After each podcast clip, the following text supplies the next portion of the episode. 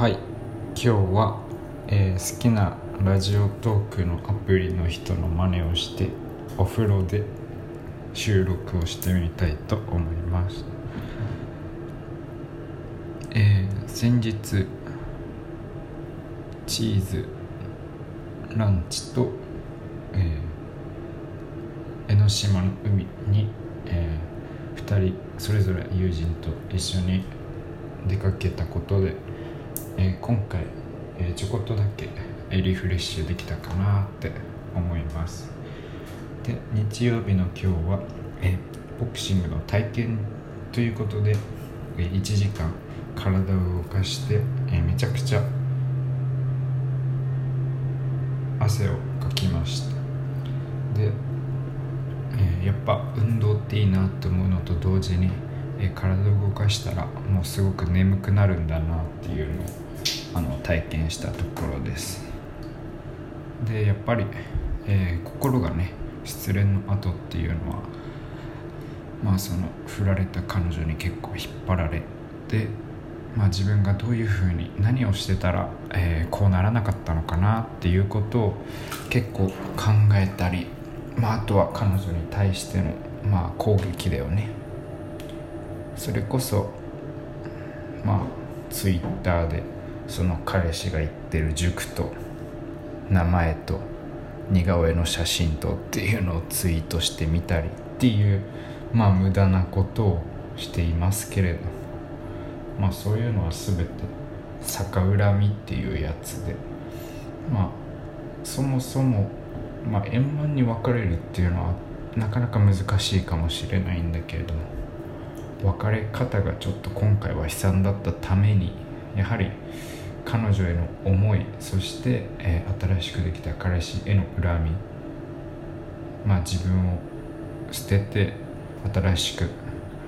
恋人を作りに行った彼女への恨みっていうところで、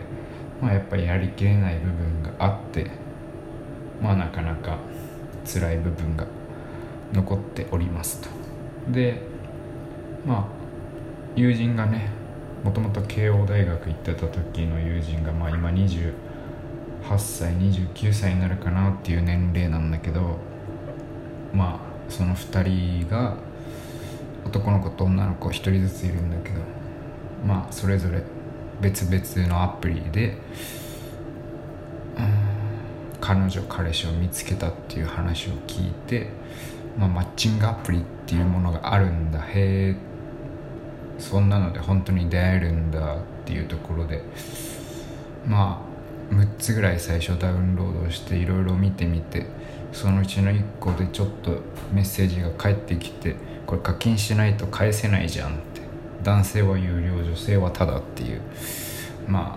あね相席屋とかもそうだけど男性はやっぱ課金されるんですよね。っていうところでうんちょっとやってみようかなどうしようかなっていうところがあったのはやっぱイギリス人の女の子がメッセージくれてたっていうところがありました。で自分としては、えー大学入る時に結構金髪の彼女が欲しいなと思いながらまあ入ってで実際金髪の女の子の友達はできたんだけれどもあのご飯に誘うのに1年かかってでご飯行った時には1ヶ月ぐらい前に彼氏ができたっていう話で。で3ヶ月後ぐらいにはもうアメリカ帰るっていう話になってて。なかなかねあの自分の英語力っていうところでもあの自信がなかった部分があって誘うのに時間がかかってしまったかなっていうのがありますと。で一人ねグループプロジェクト一緒にやった女の子なんかは彼氏がいるけど家泊めてくれたりあのお酒飲みに行ったりっていうので結構いろいろ遊んでくれてなかなかそれはそれで面白かったなっていう経験もしたりなんかしてるんですけど。やっぱねそのスタンダードっていうところでまあ国が違えば、まあ、地域が違えば、まあ、人が違えばそれぞれ基準っていうものはね違ってまあそうね。その家に泊めてくれた女の子なんかは、まあ、2人で銀座の銀座？違う恵比寿のガーデンプレイスだっけ？恵比寿ガーデンプレイスとか。でまあご飯食べたことあるんだけどその時にまあめっちゃハイクラスのあれちょっと金の高いレストランですけどそこでなぜかあのどういうふうにデート行ったら女の子と会話するアメリカ人の女の子と会話するっていうレクチャーを受けたことがあって、まあ、それこそ質問としては、まあ、どうやってそこれまでの人生育ってきたかっていうところを興味持って聞くっていうただそれだけだったんだけどシンプルなんだけどまあ要は相手に興味持つっていうところが恋愛の一番最初のところなのかなって。結局この別れた今彼女のことに関してもまあ出会って出会ってすぐにまあちょっと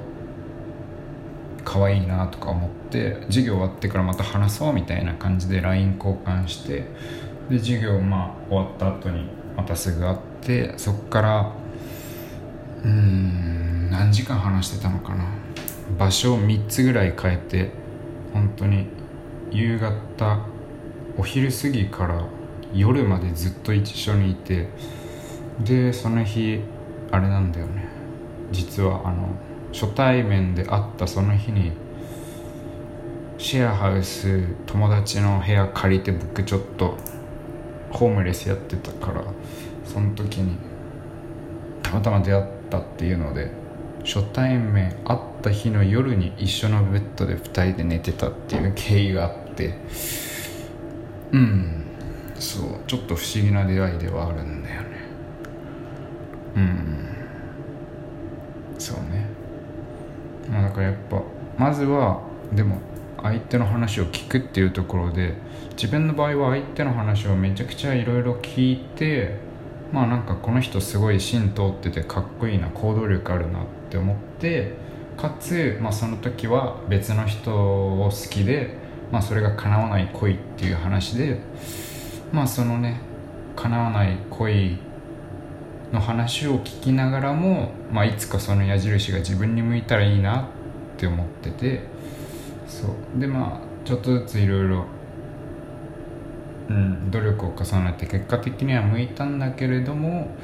まあ、その矢印っていうのがまた次の人に向いたっていうのが、まあ、ダイナミックから見てその人単体での起きてる構造かなって、まあ、その人が持ってるその好きを表現するエネルギーっていうのがかなり強くてかつ一人に向くっていうところでまあでも定まんなかった。自分にはたまたま定まんなかったっていうことなのかなって思いながら、まあ、もちろんねそのいろいろあのコロナのせいであのバイトができてないとかいうのもあって、まあ、ちょっと経済的に支えられない部分が大きいっていうのも結構その同棲を始めて3ヶ月目に振られたんだけどそこも結構大きかったかなでまあもう一個の大きい部分はやっぱり男性としての魅力っていうところで性の話ですよね。まあ彼女が自分一人しか知らなかったらまねエッチが下手っていう発言はなんないんだけどまあちょっといろいろあって彼女はいろんな人と関係を持っててでそう。でまあ下手くそって途中 ねから言われるようになっていや下手くそも何もどうやってじゃあね技術向上していけばいいんだろうみたいなところでまあちょっと遅かったかなそこで。なんか対策をねまあ取れたらよかったのかもしんないんだけど、まあ、ちょっとあぐらをかいてて彼女が好き好き言ってくれてるから安心しちゃってたっていう部分は自分の怠惰な、あのところだったのかなっていうのはまあちょっと今になって反省はするかなっていうところかな。まあでもまあ仮にこれが合わないっていう話なのであればまあたまたま合わなかったっていう話になるのでまあね今後それがすごい合うっていう人が現れるかもしれないしまあそれでもやっぱだんだんねあの1年2年一緒にいたら単調になってくるっていうのはまああるのかもしれないからまあ、場所を変えやり方を変えていろいろ挑戦しないとなかなかねうんだんだんだんだんあのパターン化してきてなかなかあの興奮しませんとか行きません感じませんっていう話にはなってきてしまうのかなって思いながら。そうね。うん。そこはやっぱまだ難しいところだよね。これから。ま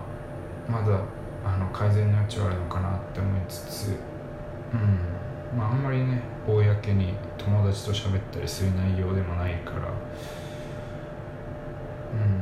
まあこのラジオトークでもあの人数が多いからうまいってわけじゃないって話している社会人2年目の女性いるけれども本当にそれはね相手をどんだけ好きって思う気持ちがあっていたわって接するかっていうところに比例してくるのかなって思いながらまあそういう意味ではちょっとあの大切にしてる大事にしてるよっていう部分が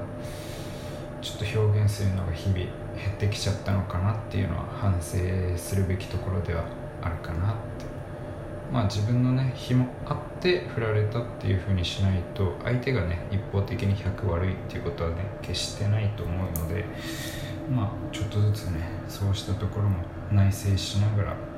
まあ、改善に向けて、えー、業務に取り組んでいけたら次の新しい恋愛っていうのもちょっとずつねでき始めるんじゃないかなっていうふうに思います。っていうところで